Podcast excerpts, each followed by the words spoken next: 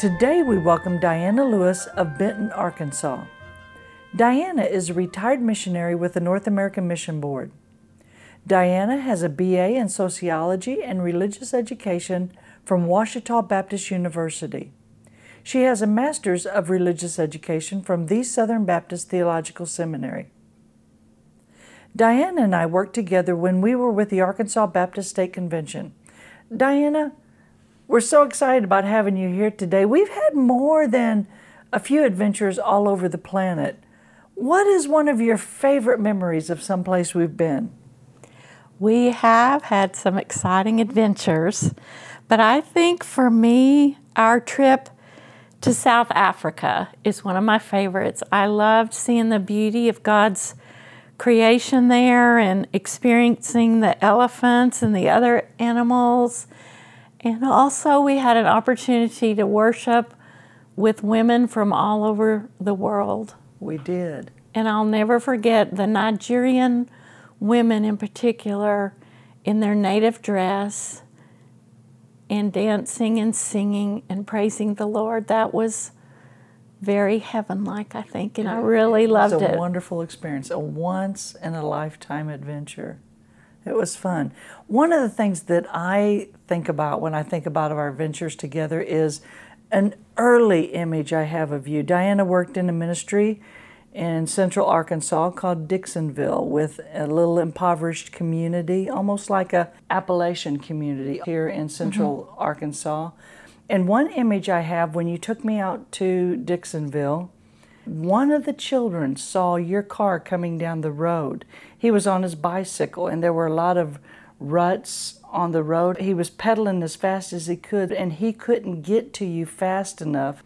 And I remember he jumped off his bicycle so he could run to get to you quicker. And I've always had that image and thinking about what kind of missionary do children ditch their bikes for so they could run toward to get to her faster. And I just remember that image. That was a special ministry for me, and that little boy's name was Tyler.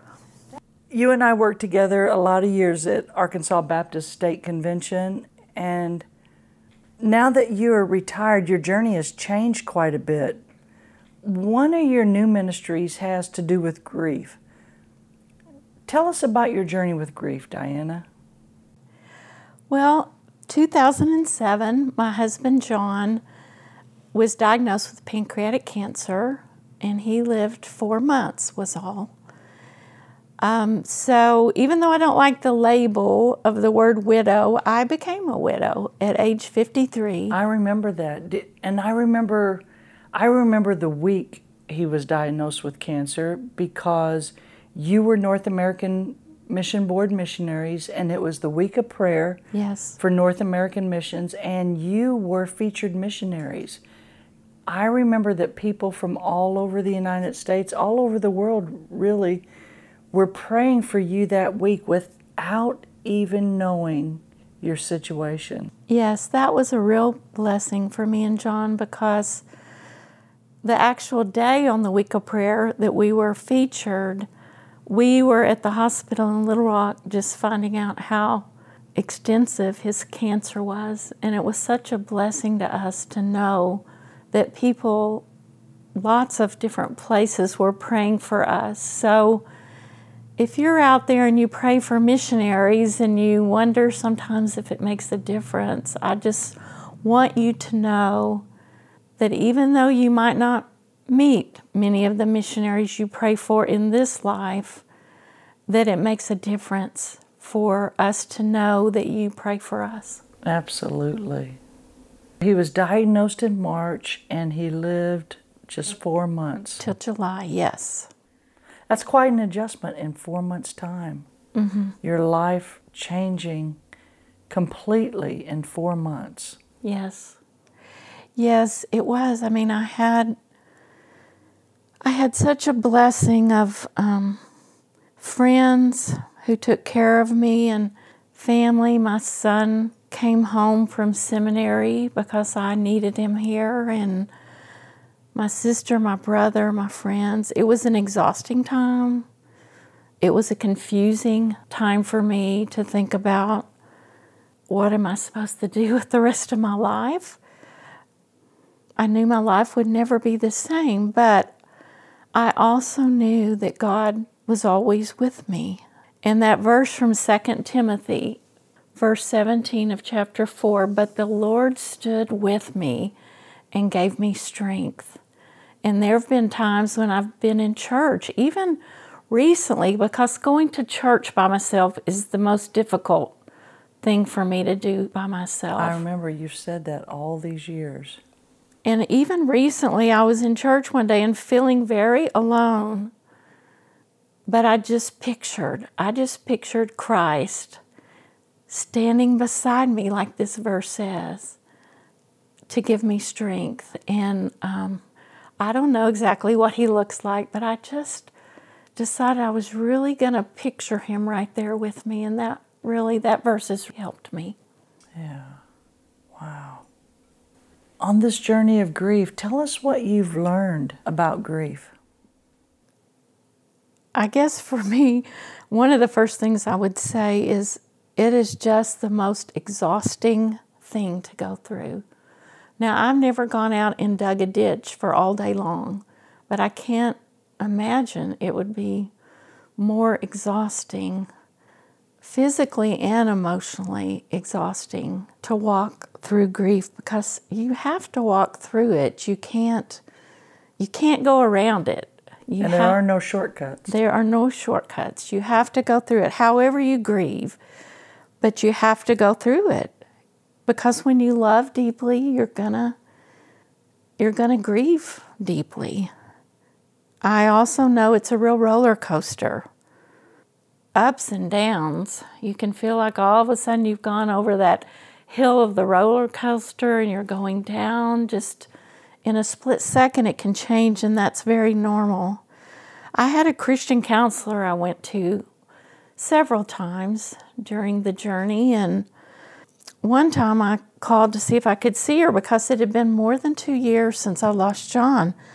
But all of a sudden I just got very emotional and felt like I was falling apart. And so I went to see her and I said, "Why all of a sudden did I feel this way?" And I'll never forget what she said to me, because it was a very wonderful visual picture for me. She said, "The trash can got full and it just had to tip over." And I'll never forget that, because that helped me to picture. It's like, okay, maybe I hadn't been emotional or sad for a while, and it just, the trash can of emotions or grief just got full and it had to tip over. Yeah.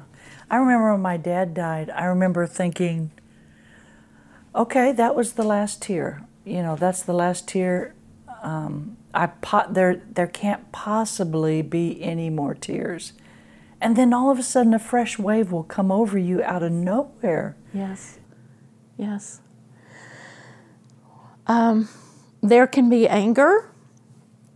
The winter after John died, I was awakened one night and I could hear something gnawing in my wall. At least I was hoping it was just in the wall. It was a mouse or a rat in the wall, and the gnawing was so loud I couldn't sleep. I had to spend the next three nights at a friend's house.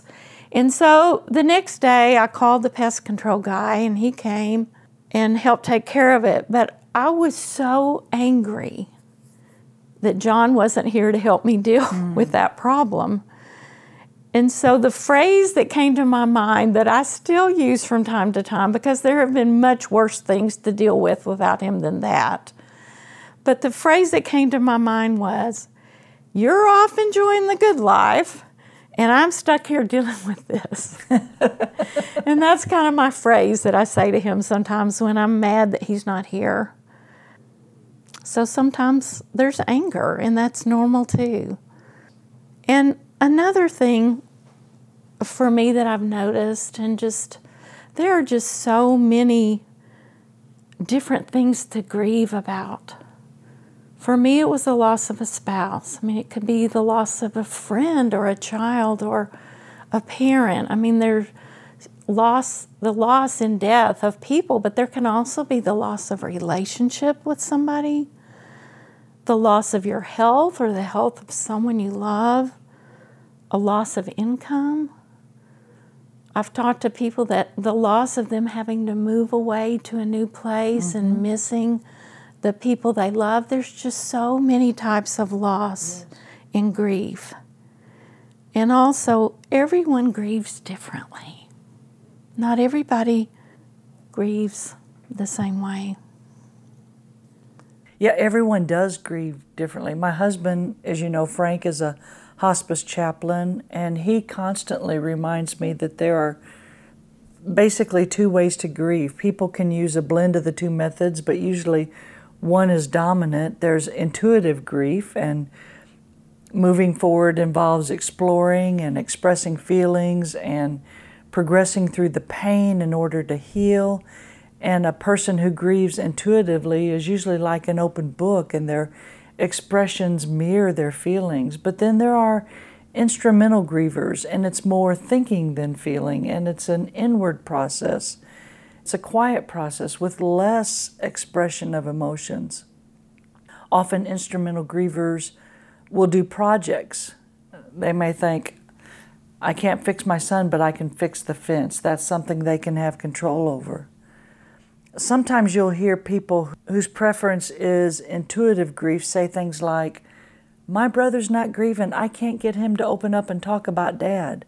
When the truth is, he's grieving every single mm-hmm. day. He's just doing it in a different way. Yes. And so intuitive grief, instrumental grief, which is better? Either is fine. The important thing is to express your grief. Yes. It can be hidden deep within you. You just have to let it work its way out. You have to cry, scream, yell if you need to, or express your grief through music or poetry or art or building things. Whether you express your grief with a safe person you trust or do it completely in private, the important thing is to start letting it work its way out. Mm-hmm. Diana, what encouragement would you give someone today who might be grieving? I hope if you're out there today listening and you're grieving about a loss or a change or something going on in your life, I hope first and foremost that you will just have hope. Cling to hope. Even if you're having a moment today when you don't feel very hopeful about your future or about what's going on, cling to hope. Hope found in Jesus Christ. His hope is what we find our hope in. There's that old hymn that we sing, our hope is found in nothing less mm-hmm. than Jesus' blood and righteousness. righteousness. Yeah. Absolutely. And remember that God is with you even when you don't feel like it.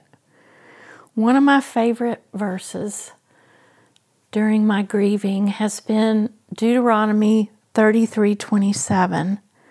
The eternal God is our refuge, and underneath are the everlasting arms. Remember that verse. Remember that God is with you even when you don't feel like it. Just remember that He is holding you. His arms are underneath you. Sandy and I have already just talked about this, but just let yourself grieve. God made us with the ability to grieve. We won't all grieve the same way as we've talked about, but let yourself grieve. It can be so unhealthy to not find a way to grieve. It's going to work its way out one way or another. It is. And if you don't deal with it now, you are going to deal with it later. Right, and it might come out in an, an unhealthy way in your physical or your emotional health. I like to kind of say it this way. Don't let the noun grief only exist for you. Tell me a little bit what you mean by that. Say that again and tell me what you mean by it. Okay. Don't let the noun grief only exist for you. but also the verb grieving. Don't just think of it as a, a thing. Think of it as it's an action. Okay. To let yourself grieve, to be grieving. Okay. I think there's a difference if you think about it. A noun can just be a... person, place, or thing. Yeah. But a verb is an action. I don't know if that makes sense. It's it, just it does. The way it, I thought of it. And it requires effort. A noun could just be there, but a verb requires effort or doing something with yes. it. Yes. Yeah. That does make sense. I would also encourage you, if you're grieving, don't be afraid to reach out. The Christian life is bearing each other's burdens and sharing each other's joys and praying for one another and helping one another.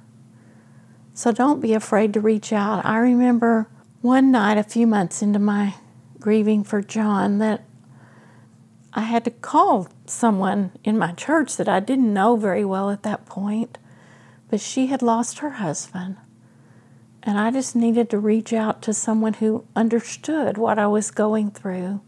And from that, grew a friendship and a grief Bible study later.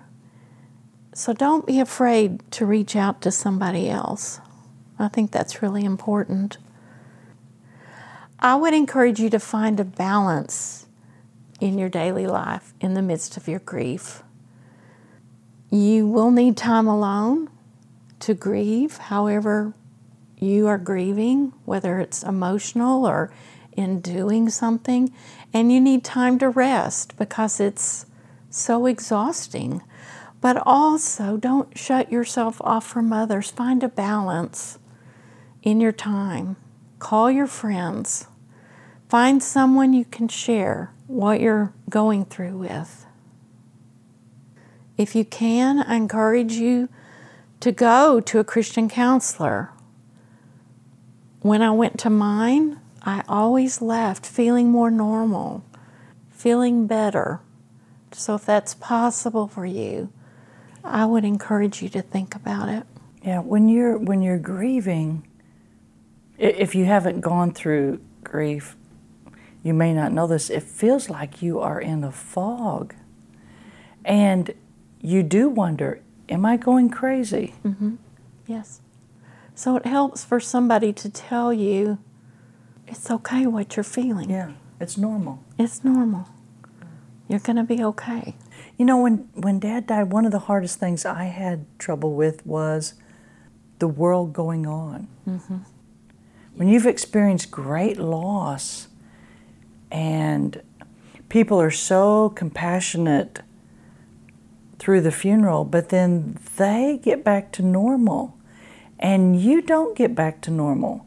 And I tell people, you never will get back to normal. You just, this is a new normal for you, and you just have to learn how to live in the new normal. Yes.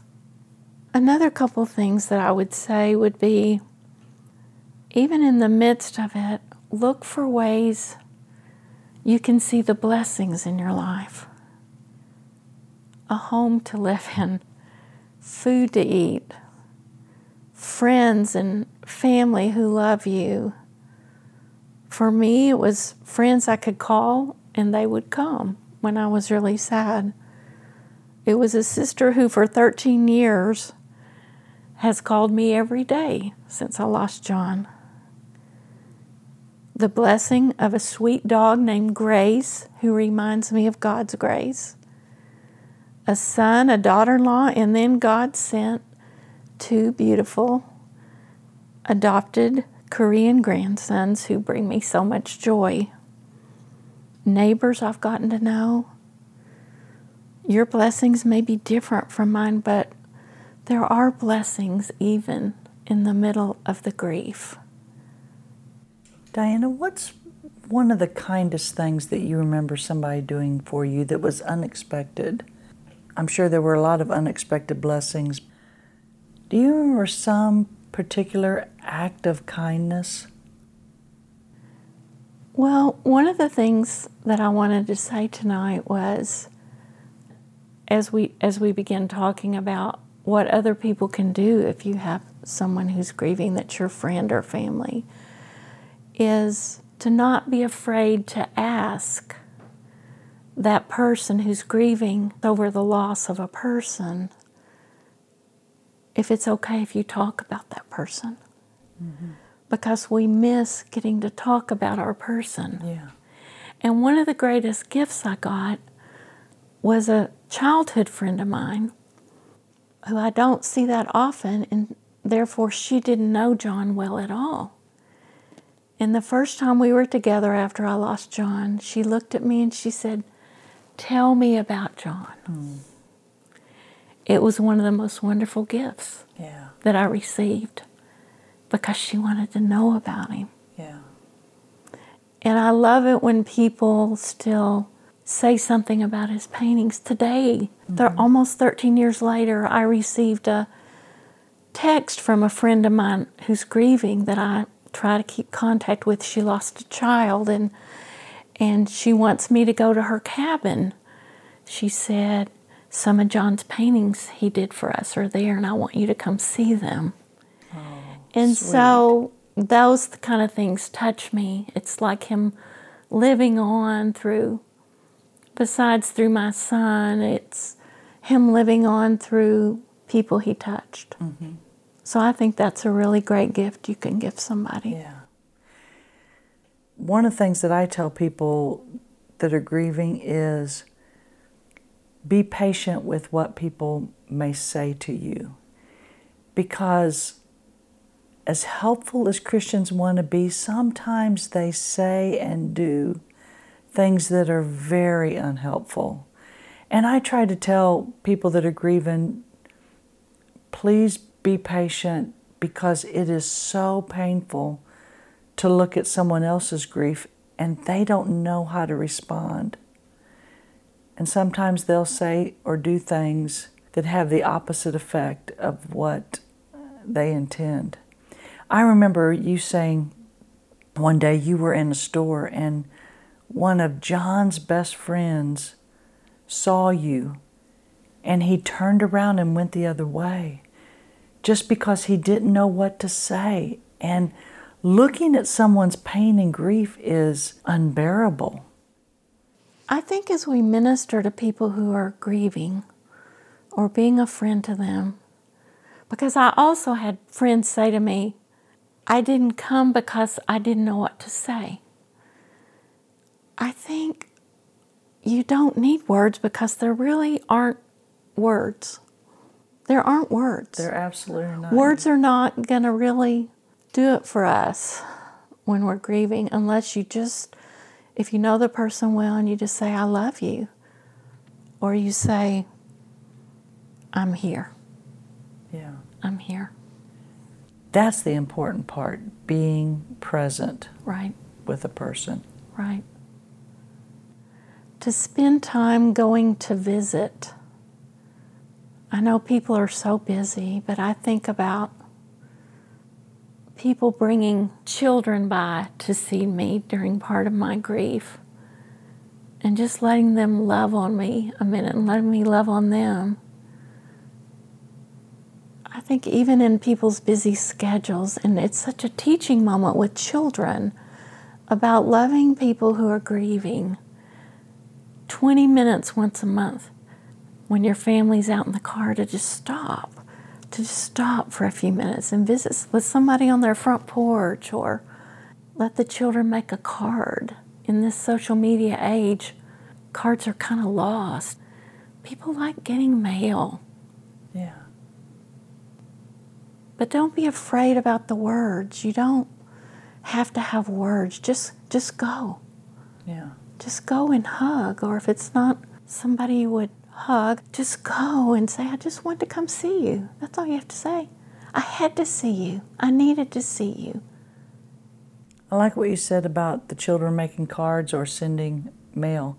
I remember one of our friends that lost his wife, he said he dreaded the day going to the mailbox and there wouldn't be a card. Mm-hmm. Yes. That's an important part. It is. Of grieving. Because grief is such a long journey. It's not over quickly. So when you can remember that and find little ways, doesn't have to be big ways. Little ways are the best to just let somebody know you care. Yeah. Maybe some days it's just taking time to send a text. Anybody can find time to do that. What can we do to minister to someone who is grieving? Well, I'm going to start with one of my pet peeves about grieving. Okay. I think I've heard this before. And I hope it doesn't sound harsh. I don't mean for it to be. But sometimes people will say, oh, she's being so strong, when that person isn't outwardly being emotional, I think is a lot of times when it's said. But I believe personally, this is just my personal thought, but I believe it's a strength when someone can let theirself grieve, however it is that they grieve.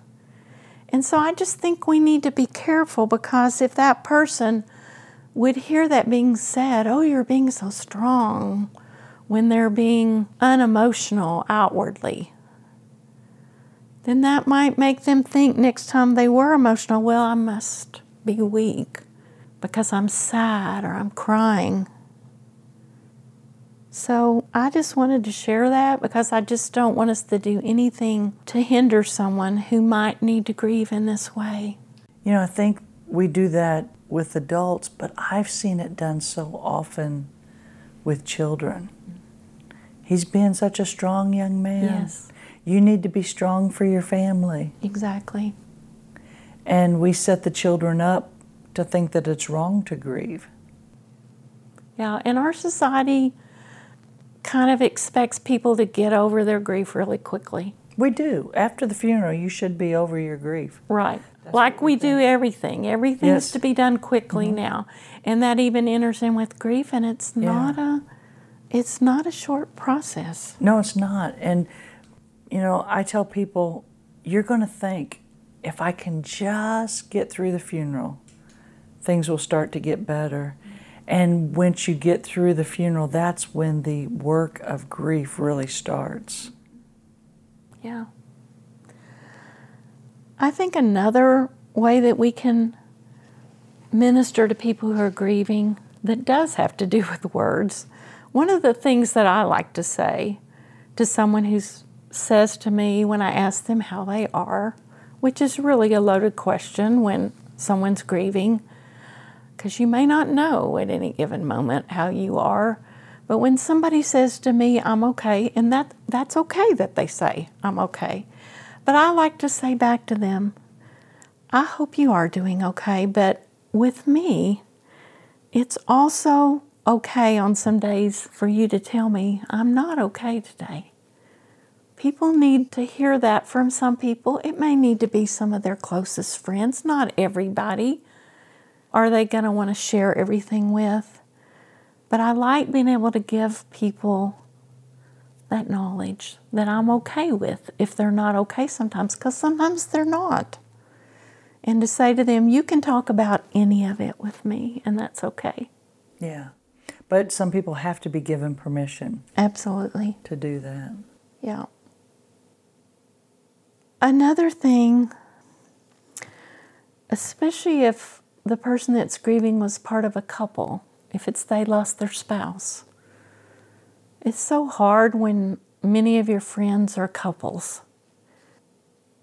But I like it when the couple would say to me, you want to go eat lunch with us after church on Sunday? Mm-hmm.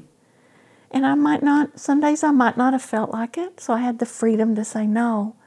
But to be invited and to be included. Yeah. Because sometimes you don't feel included anymore mm-hmm. when you used to be a couple and you hung out with couples. And it can be a real blessing for them not to feel alone. Because church day, Sundays, is a hard day when you're grieving. Yeah, it's hard to, I, I've heard you say it's so hard to go to church.